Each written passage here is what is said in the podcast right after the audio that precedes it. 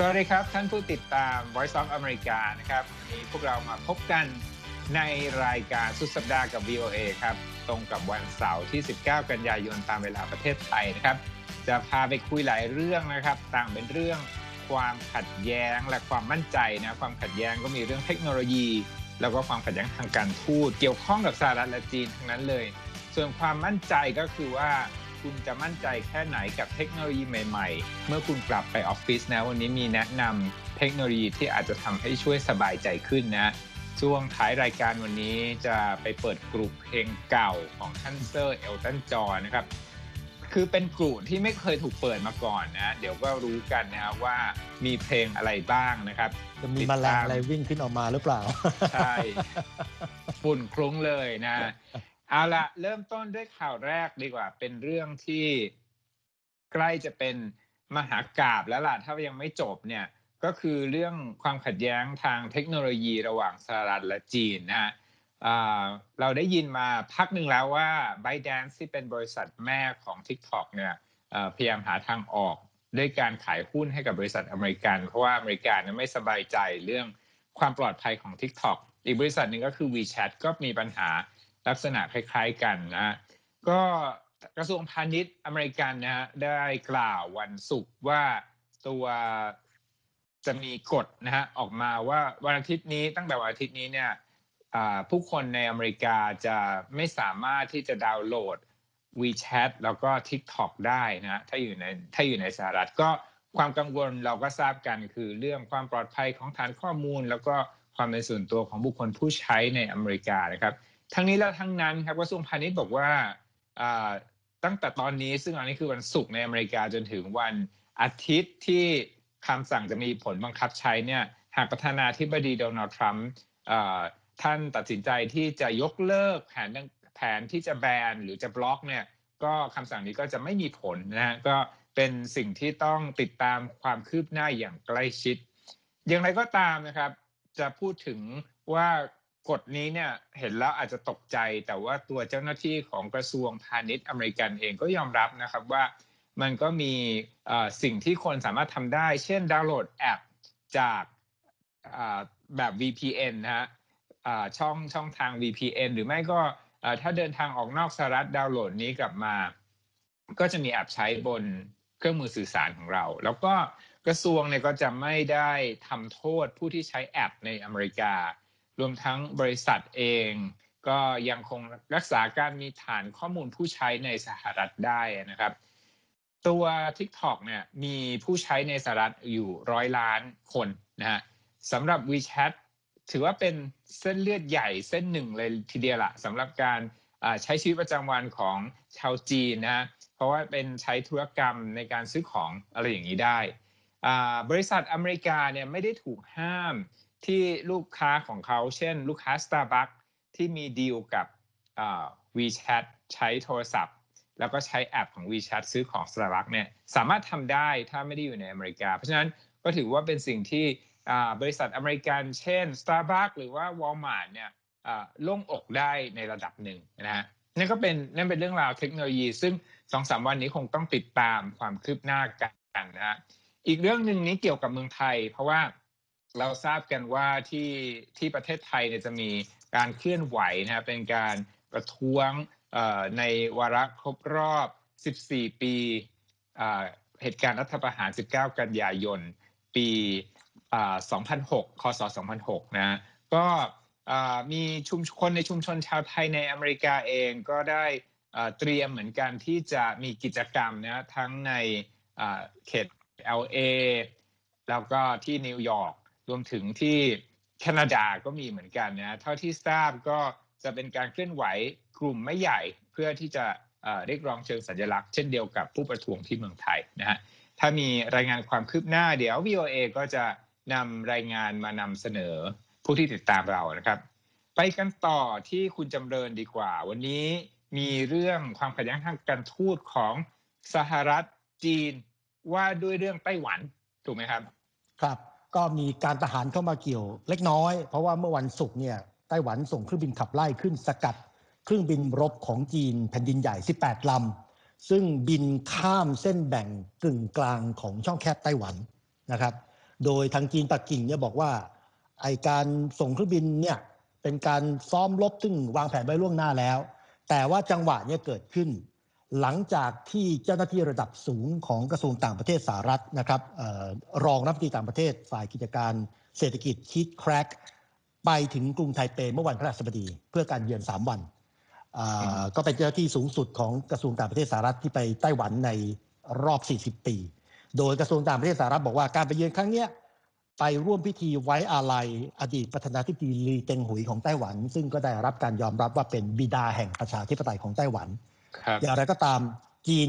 ก็ถือว่าไต้หวันเนี่ยเป็นจังหวัดหนึ่งของตน แล้วก็เคยขู่ไว้แล้วว่าถ้าไต้หวันพยายามจะแยกตัวออกเป็นอิสระก็จะใช้กำลังเข้าจัดการ เมื่อเดือนที่แล้วจีนปักกิ่งได้ส่งเครื่องบินขับไล่บินข้ามเส้นแบ่งเขตกึ่งกลางช่องแคบไต้หวันมาทีนึงแล้ว ซึ่งตอนนั้นเนี่ยรัฐมนตรีสาธารณสุขของสหรัฐอเล็กอาซาป้ายเยือนกรุงไทเปนะครับแล้วก็จีนก็มีการซ้อมรบขนาดใหญ่ ใกล้ชายฝั่งตะวันตกเฉียงใต้ของไต้หวันเมื่อสัปดาห์ก่อนเช่นกัน ในประเด็นเรื่องจีนกับไต้หวันกับสหรัฐเนี่ยก็อย่างที่บอกว่าจีนถือว่าไต้หวันเป็นจังหวัดหนึ่งของตน แต่สหรัฐเนี่ยมีความสัมพันธ์ทางการทูตกับจีนตะกิ่ง แต่ในขณะเดียวกันก็ยังมีความสัมพันธ์ด้านการค้า เป็นผู้ขายอาวุธรายใหญ่ให้กับจีนไต้หวัน แล้วก็เป็นผู้สนับสนุนรายใหญ่ต่อไต้หวันต่อบทบาทของไต้หวันในเวที การเมืองระหว่างประเทศด้วยเพราะฉะนั้นก็เป็นเรื่องสามขั้วสามฝ่ายกันอยู่นะครับ อันนั้นก็เป็นเรื่องจีนสหรัฐไต้หวัน แต่ที่มาในสหรัฐเอง การเมืองสหรัฐนี่ก็เลือกใกล้เข้ามาเต็มทีละทั้งประธานาธิบดีทรัมป์กับอดีตรองประธานาธิบดีโจไบเดนเนี่ยก็กล่าวโจมตีซึ่งกันและกันเมื่อวานนี้เรื่องความเหมาะสมสำหรับการดำรงตำแหน่งประธานาธิบดี โดยประธานาธิบดีทรัมป์ซึ่งตัวเองอายุ 74 ปี กล่าวหาอดีตรองประธานาธิบดีโจไบเดนซึ่งอายุ 78 ปีว่าอ่อนแอ แล้วมีอะไรบางอย่างเนี่ยที่บกพร่องไม่สมบูรณ์หรือผิดปกติในเรื่องของความคิดเรื่องของสมอง แล้วก็ยังโจมตีโจไบเดนด้วยว่าคล้ายๆว่าแก่จนไม่รู้ตัวว่ายังมีชีวิตอยู่ด้วยซ้ำในขณะนี้ อันนั้นก็เป็นถ้อยคำโวหารของผู้นำสหรัฐห่างกันห่างกันกี่ปีนะครับสี่ปีสี่ปีครับในส่วนของโจไบเดนเองเขาก็โจมตีประธานาธิบดีทรัมป์ว่า ขาดสติสัมปชัญญะ แล้วก็ไร้เหตุผลโดยสิ้นเชิงในการจัดการแก้ปัญหาโควิด -19 แล้วก็บอกว่าทรัมป์เนี่ยควรจะพูดความจริงกับคนอเมริกันยอมรับเรื่องของความร้ายแรงของโควิด -19 ไม่ใช่ว่าปกปิดอยู่ แล้วว่าการปกปิดเรื่องนี้เนี่ยก็เรียกว่าเขาไบเดนใช้คำว่า เป็นการกระทำที่ใกล้เคียงกับการก่ออาชญากรรม แล้วก็ควรจะลาออกจากตำแหน่งได้แล้วนะครับ การ สองคนเนี่ยไปหาเสียงในรัฐสำคัญสองรัฐ ซึ่งเรียกว่าเป็น battleground ซึ่งจะมีผลต่อต่อผลเลือกตั้งได้ ก็คือรัฐเพนซิลเวเนียกับวิสคอนซินซึ่งไปหาเสียงแล้วก็พูดในเวลาใกล้เคียงกัน ผลการสำรวจแสดงว่าในรัฐเพนซิลเวเนีย ซึ่งโจไบเดนไปหาเสียงเนี่ยคะแนนนิยมของทรัมป์เนี่ยตีตื้นขึ้นมา ยังตามหลังโจไบเดนอยู่ประมาณ 4%ก็ยังอยู่ในเรียกว่าขอบข่ายความผิดพลาดทางสถิติได้ ก็เรียกว่า สูสีกัน ส่วนในวิสคอนซินเนี่ยอดีตรองประธานาธิบดีโจไบเดนยังมีคะแนนนำทรัมป์อยู่ราวเจ็ดเปอร์เซ็นครับ คุณรัฐพลครับ ครับก็เข้มขึ้นจริง ๆ นะ เพราะว่าอพอช่วงท้ายนี่อีกไม่นานอีกประมาณสัปดาห์กว่าก็จะมีการโต้วาทีกันนะใช่ใช่ แล้วก็จะได้เห็นกราฟขึ้นขึ้นลงลงอย่างนี้ อีกต่อไปจนถึงวันที่สามพฤศจิกายนที่เป็นวันเลือกตั้ง อของสหรัฐนะครับ แต่ถึงวันนั้นเนี่ยก็ยังมีเครื่องหมายคำถามใหญ่ ๆ อยู่ ที่ควบคู่ไปกับบรรยากาศทางสังคมในอเมริกาเรื่องสาธารณสุขก็คือ ถึงเวลานั้นเนี่ยจะมีวัคซีนใช้ได้หรือไม่นะประธานาธิบดีโดนัลด์ทรัมป์เองเคยเเกริ่นเอาไว้ว่าอาจจะมีแล้วนะ ก่อนวันเลือกตั้งเนี่ย ทีนี้คนอเมริกันพร้อมหรือไม่ ถ้าว่าเขาใช้วัคซีนออกมา ในวันนี้เลย หรือว่าตอนนี้เลยเนี่ย คุณวัสมนมีเรื่องราวนี้มาเล่ามาให้ฟังใช่ไหมครับวันนี้ ค่ะ ก็ผลสำรวจล่าสุด ถึงเกือบครึ่งค่ะ หรือว่าเรา 49เปอร์เซ็นเนี่ยตั้งใจหรือค่อนข้างมั่นใจ ไม่ใช่ว่าจะฉีดวัคซีนนะคะ แต่ว่าจะไม่ฉีดวัคซีนต้านโควิด -19 ค่ะ ถ้าเกิดว่าถ้าเกิดว่าตัววัคซีนเนี่ยสามารถเข้าสู่ท้องตลาดได้ในวันนี้ค่ะ เหตุผลก็คือว่าพวกเขาค่ะกังวลถึงผลข้างเคียงของวัคซีน ซึ่งผู้คนเนี่ยนะคะ ก็เรียกได้ว่ามีความไม่มั่นใจต่อตัววัคซีนมากขึ้นเรื่อยๆค่ะ ถ้าเราย้อนกลับไปดูผลการสำรวจเมื่อเดือนพฤษภาคมของทางสำนักวิวิจัยพิวนะคะ บอกว่าตอนนั้นเนี่ยมีชาวอเมริกันถึง 72%ที่ตั้งใจว่าจะฉีดวัคซีนถ้าเทียบกับตอนนี้ค่ะ ที่บอกว่า 49%ตั้งใจว่าจะไม่ฉีดวัคซีน ซึ่งในเดือนกันยายนนี้เองนะคะ มีชาวอเมริกันเพียงแค่ 21%ค่ะ ที่บอกว่าจะฉีดวัคซีนแน่นอน ซึ่งผลการสำรวจระบุว่าชาวอเมริกัน 77%ค่ะ เชื่อว่า จะมีการรับรองวัคซีนที่ถูกพัฒนาในสหรัฐเนี่ยก่อนที่จะมีการศึกษาความปลอดภัย แล้วก็ประสิทธิภาพของวัคซีนอย่างถี่ถ้วนค่ะ ซึ่งอย่างไรก็ตามนะคะ ผู้ตอบแบบสำรวจ 78%ค่ะ จากผู้ตอบแบบสำรวจทั้งหมดถึงกว่า 10,000 คนเนี่ยยังมีความกังวลด้วยค่ะว่าอาจจะมีการรับรองวัคซีนเร็วเกินไปอ่าก่อนที่จะมีการรับรองความปลอดภัยและประสิทธิภาพของวัคซีนได้ ในขณะที่มีอ่าผู้ตอบแบบสำรวจเพียง 20%ค่ะที่กังวลว่าวัคซีนเนี่ยจะเข้าสู่ท้องตลาดช้าเกินไป ทั้งหมดนี้นะคะ ก็แสดงให้เห็นถึงความไม่มั่นใจของชาวอเมริกันค่ะต่อวัคซีนที่ในขณะที่ด้านหนึ่งเนี่ยก็อยากจะให้ได้วัคซีนมาเร็วๆ เพราะว่าอย่างที่เห็นว่ายอดผู้เสียชีวิตในสหรัฐอเมริกาเนี่ยก็มีจำนวนมากเป็นอันดับหนึ่งในโลกนะคะแต่ว่าอีกด้านหนึ่งค่ะก็มีคนส่วนไม่น้อยเรียกได้ว่าตอนนี้เป็นคนส่วนใหญ่เลยแหละที่ก็คิดว่าถ้าเกิดว่าวัคซีนมาถึงเร็วเกินไป มีการตั้งใจผ่านผ่านวัคซีนเร็วเกินไปเนี่ยก็อาจจะมีผลกระทบด้านสุขภาพมาได้เช่นกันค่ะครับหลายประเทศก็พยายามที่จะเร่งมือนะในการพัฒนาวัคซีน แต่ถ้าเปรียบเทียบกับในช่วงแรกเนี่ยความตื่นเต้นหรือว่าความรู้สึกว่ามีความหวังมากขึ้นในช่วงแรกตอนนี้เนี่ยโทนกลับมาบอกเอ้ยอยากจะให้มีความปลอดภัยมากกว่า แล้วก็อยากจะพยายามที่จะลดการแพร่ระบาดในประเทศ ให้ได้มากที่สุดเท่าที่เป็นไปได้ ในขณะที่ประเทศรอรอที่จะมีวัคซีนที่ปลอดภัยมาใช้นั้นอันนั้นเป็นเท่าที่สังเกตมาเนี่ยเป็นทิศทางความคิดเห็นของคนที่น่าสนใจมากนะครับ มาถึงอีกเรื่องหนึ่งที่ เป็นประเด็นที่พบถึงถึงสิ่งแวดล้อมแล้วก็ย้อนกลับมาถึงสุขภาพของคนด้วยนะนั่นก็คือเรื่องของไฟป่าในเวสต์โคสต์หรือว่าเขตทางภาคตะวันตกของสหรัฐนะแคลิฟอร์เนียโอเรกอนรัฐวันนี้อ่วมเลยนะฮะเจอไฟป่าขนาดใหญ่ แล้วก็มีคนพูดถึงว่ากระทบธุรกิจนะฮะกระทบถึงเรื่องสิ่งแวดล้อมกระทบถึงธุรกิจแล้ววันนี้คุณจำเริญจะมาคุยถึงกระทบถึงสุขภาพอย่างไรนะครับจริงๆแล้วเมื่อสัปดาห์ที่ผ่านมาเนี่ย จุดหรือว่าเมืองที่คุณภาพอากาศเลวร้ายที่สุดเนี่ยไม่ได้อยู่ที่เม็กซิโกซิตี้หรือว่าที่อินเดียหรือว่าเมืองจีนนะอยู่ที่เมืองพอร์ตแลนด์รัฐโอเรกอนซึ่งเป็นจุดหนึ่งเป็นรัฐหนึ่งเนี่ยที่มีปัญหาไฟป่าขนาดใหญ่ตอนนี้ โดยทำตัวเลขการสำรวจติดตามของไซต์ iqair.com เนี่ยบอกว่าพอร์ตแลนด์โอเรกอนเนี่ยเมื่อสัปดาห์ที่แล้วติดอันดับเมืองใหญ่ที่มีคุณภาพอากาศเลวร้ายนะครับ ส่วนซานฟรานซิสโกในบริเวณเบย์แอเรียซานฟรานซิสโกซึ่งหลายคนก็เห็นภาพนะครับ มีอยู่วันหนึ่งเมื่อต้นเดือนเนี่ยท้องฟ้าสีส้มเลยนะครับใช่เป็นวิทยาศาสตร์เลยก็ผ่านพ้นระดับการแจ้งเตือนอากาศที่ปลอดภัยต่อสุขภาพมาเมื่อวันพฤหัสบดีหลังจากที่ระดับการแจ้งเตือนอากาศที่ไม่ปลอดภัยเนี่ยต่อเนื่องกันมา 30 วัน ติดต่อกัน ซึ่งยาวนานกว่าที่เคยมีมา ครั้งหลังสุดที่มีการแจ้งเตือนอากาศที่ไม่ปลอดภัยต่อสุขภาพในเขตซานฟรานซิสโกเนี่ยคือ 14 วันเมื่อ 2 ปีที่แล้ว เพราะฉะนั้นอันนี้เป็นผลผลที่เห็นได้ชัดเลยของเรื่องของสภาพของอสิ่งแวดล้อมแล้วก็ไฟป่าที่มีผลกระทบ ทีนี้ไฟป่าเนี่ยมันทำให้เกิดมลพิษ เกิดแก๊สแล้วก็เกิดฝุ่น นะครับ ซึ่งนักวิทยาศาสตร์บอกว่าเราก็ทราบกันอยู่แล้วว่ามลภาวะในอากาศ โดยเฉพาะอย่างยิ่งฝุ่นขนาดเล็ก PM 2.5 ซึ่งคนไทยรู้จักกันดีเนี่ยมันสร้างอันตรายต่อสุขภาพร้ายแรง เพราะว่าไอ้ฝุ่น 2.5 ไมครอนเนี่ยซึ่งมีขนาดเล็กเพียงแค่เศษหนึ่งส่วน 30 ของเส้นผมนะครับ เส้นผ่าศูนย์กลางเนี่ยเล็กเศษหนึ่งส่วน 30 เท่าของเส้นผมเนี่ยเมื่อสูดหายใจเนี่ยมันสามารถเข้าไป ถึงฐานปอดเข้าไปในกระแสเลือดเข้าไปมีผลกระทบต่อการทำงานอวัยวะหลายอย่างทำให้หัวใจวายสมองขาดโลหิตมะเร็งปอดปอดอุดตัน อักเสบติดเชื้อไปจนถึงอัลไซเมอร์ได้น่ากลัวมากเลยทีเดียว แล้วก็นักวิทยาศาสตร์บอกว่าฝุ่นผง 2.5 ไมครอนเนี่ยเป็นปัจจัยเสี่ยงที่ทำให้เกิดการเสียชีวิตทั่วโลกเนี่ยเป็นอันดับ 5 ปัญหาก็คืออย่างนี้คุณรัฐพลขณะที่นักวิทยาศาสตร์เนี่ยพอจะรู้ว่า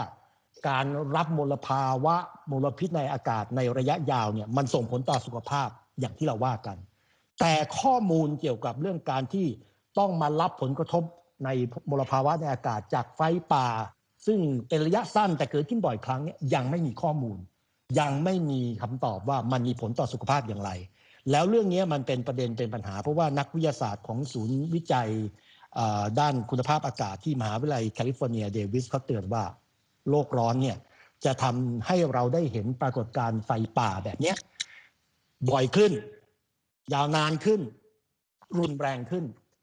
ในแต่ละปี หลายจุดมากขึ้น เพราะฉะนั้นเนี่ยก็พูดง่ายๆว่าไฟป่าก็จะเป็นอีกปัญหาหนึ่งทางธรรมชาตินอกเหนือจากภาวะโลกร้อนน้ำท่วม หรือว่าฝนตกพายุต่างๆ แล้ว ที่จะมีผลกระทบต่อสุขภาพของเรา โดยตรงหรือโดยอ้อม อย่างแน่นอนครับคุณประทวนครับครับ ฟังดูข่าวแล้วก็ตกใจที่ว่าเอ่อเมืองที่มีอากาศเลวร้ายที่สุดเนี่ยอืมปรากฏว่าเกิดขึ้นที่ประเทศโลกที่หนึ่งนะไม่ใช่ไม่ใช่เมืองที่เราคาดฝันมาก่อนนะไม่ใช่ไม่ใช่เมืองที่เอ่อเคยตกเป็นข่าวอยู่บ่อยๆนะฮะพูดถึงเรื่องสุขภาพพูดถึงเรื่องความปลอดภัยของสุขภาพในปีนี้เนี่ยเป็นเรื่องที่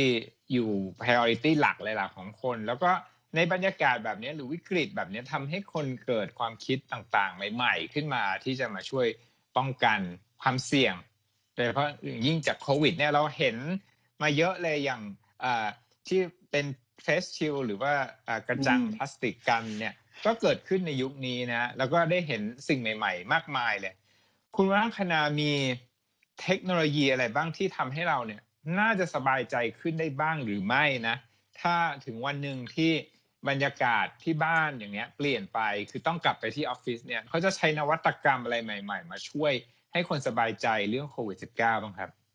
ค่ะ เรื่องการสร้างความมั่นใจก็เป็นเรื่องสำคัญใช่ไหมคะ ถ้าบริษัทอยากจะให้พนักงานเนี่ยกลับมาทำงานในช่วงโควิดนะคะ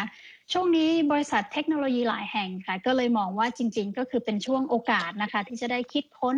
อุปกรณ์ เทคโนโลยี หรือว่าซอฟต์แวร์ใหม่ ๆ มาสร้างความมั่นใจในตรงนี้นะคะ ซึ่ง จากการรายงานของ CNBC แล้วก็ The Wall Street Journal นะคะดิฉันก็พอจะแยกได้เป็น 4 หมวดหมู่ด้วยกันนะคะ ก็คือเรื่องหนึ่งก็คือเรื่องการติดตามการระยะห่าง การรักษาระยะห่างระหว่างสังคมนะคะสองก็คือการตรวจจับอุณหภูมิ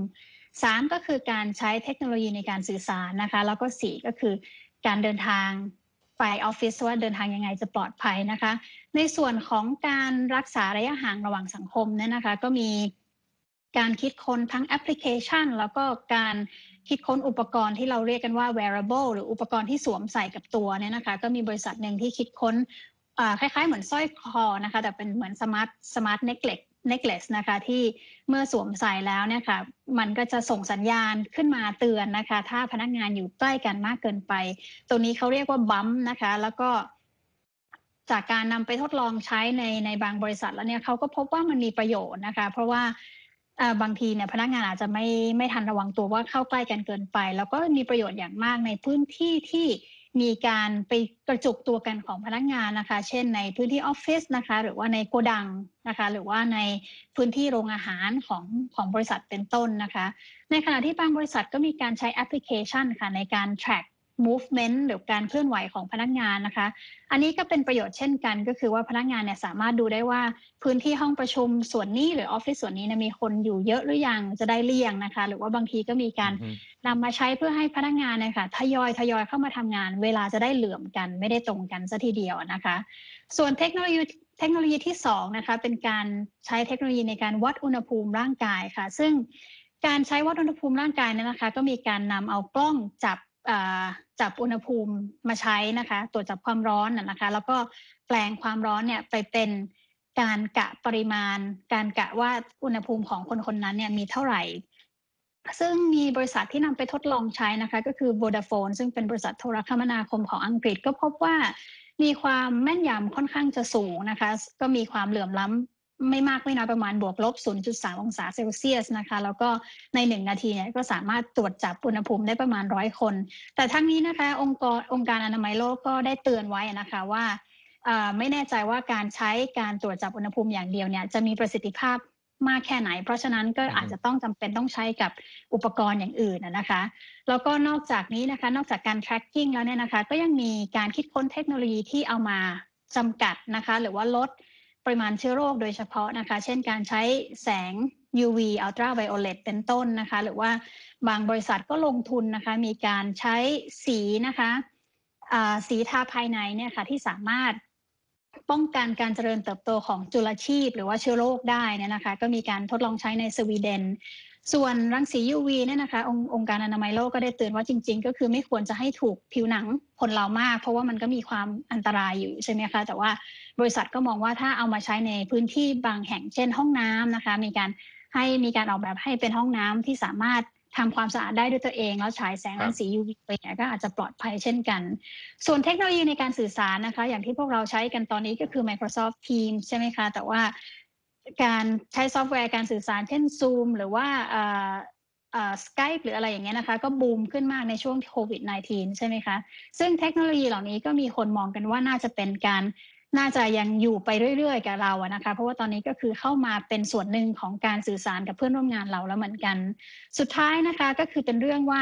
แล้วถ้าจะเอาพนักงานกลับไปทำงานในออฟฟิศเนี่ยค่ะ จะทำยังไงให้เขาเดินทางไปออฟฟิศอย่างปลอดภัยใช่ไหมคะ ซึ่งตรงนี้เนี่ยค่ะก็มีบริษัทสตาร์ทอัพหลายแห่งนะคะ ที่พยายามจะใช้โอกาสนี้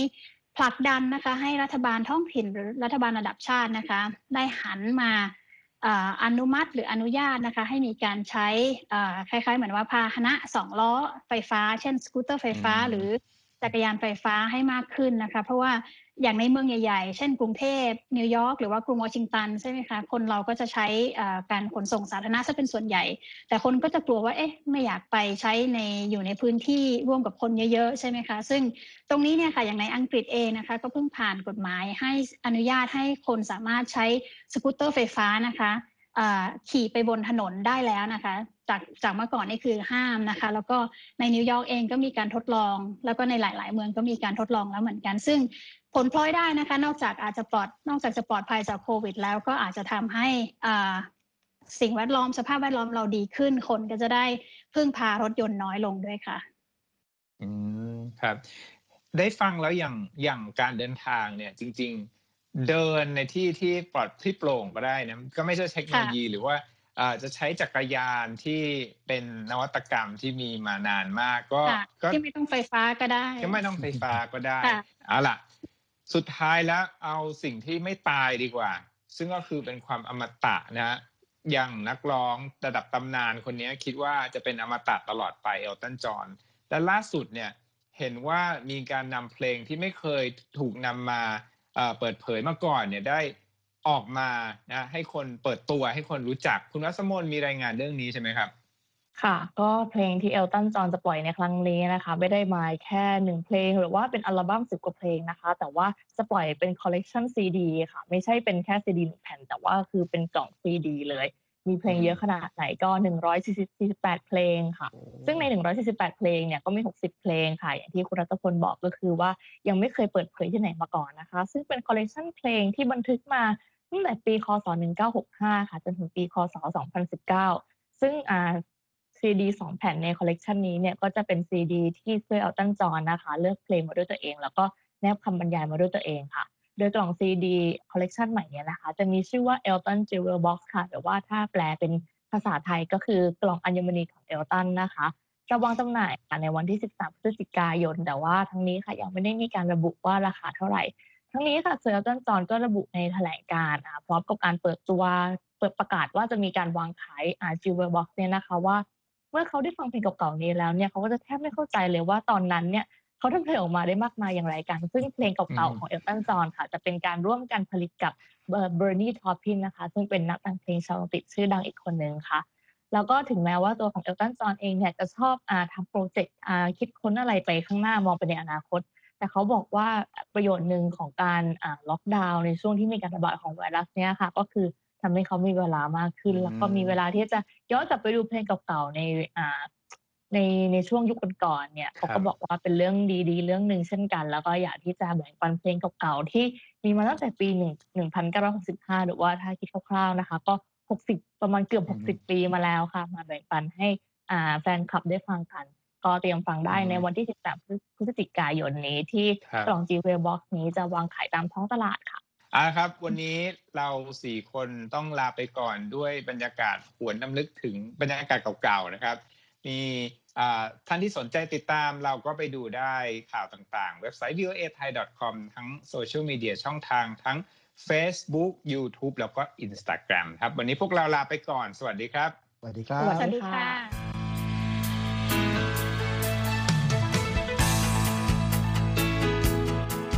ครับ และที่จบไปก็คือรายการจาก Voice of America ภาคภาษาไทย หากคุณผู้ฟังต้องการฟังรายการในวันนี้อีกครั้ง สามารถเข้าไปได้ที่เว็บไซต์ voa thai com และคลิกที่โปรแกรมของเราครับ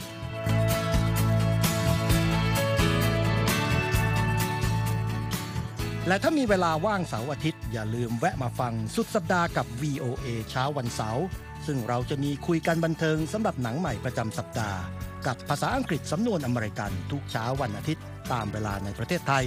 ติดตามฟังย้อนหลังได้จากเว็บไซต์ของเราเช่นกันครับ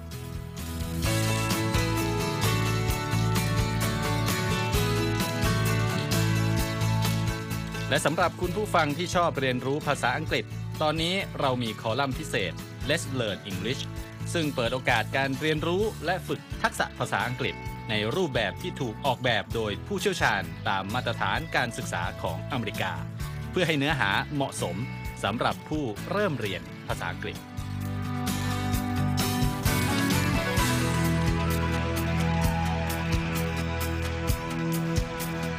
ครับเรายังมีวิดีโอที่จัดทำขึ้นเป็นพิเศษ สะท้อนเรื่องราวหลากหลาย ตั้งแต่ชีวิตคนไทยในสหรัฐ ไปจนถึงเหตุการณ์สำคัญต่างๆ ที่เกิดขึ้นในอเมริกา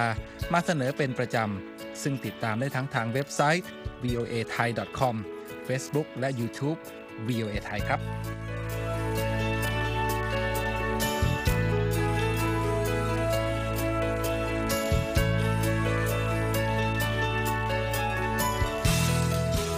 ไม่ใช่แค่นั้นนะคะ เรายังมี Facebook Live ให้ชมการออกอากาศสดจากกรุงวอชิงตัน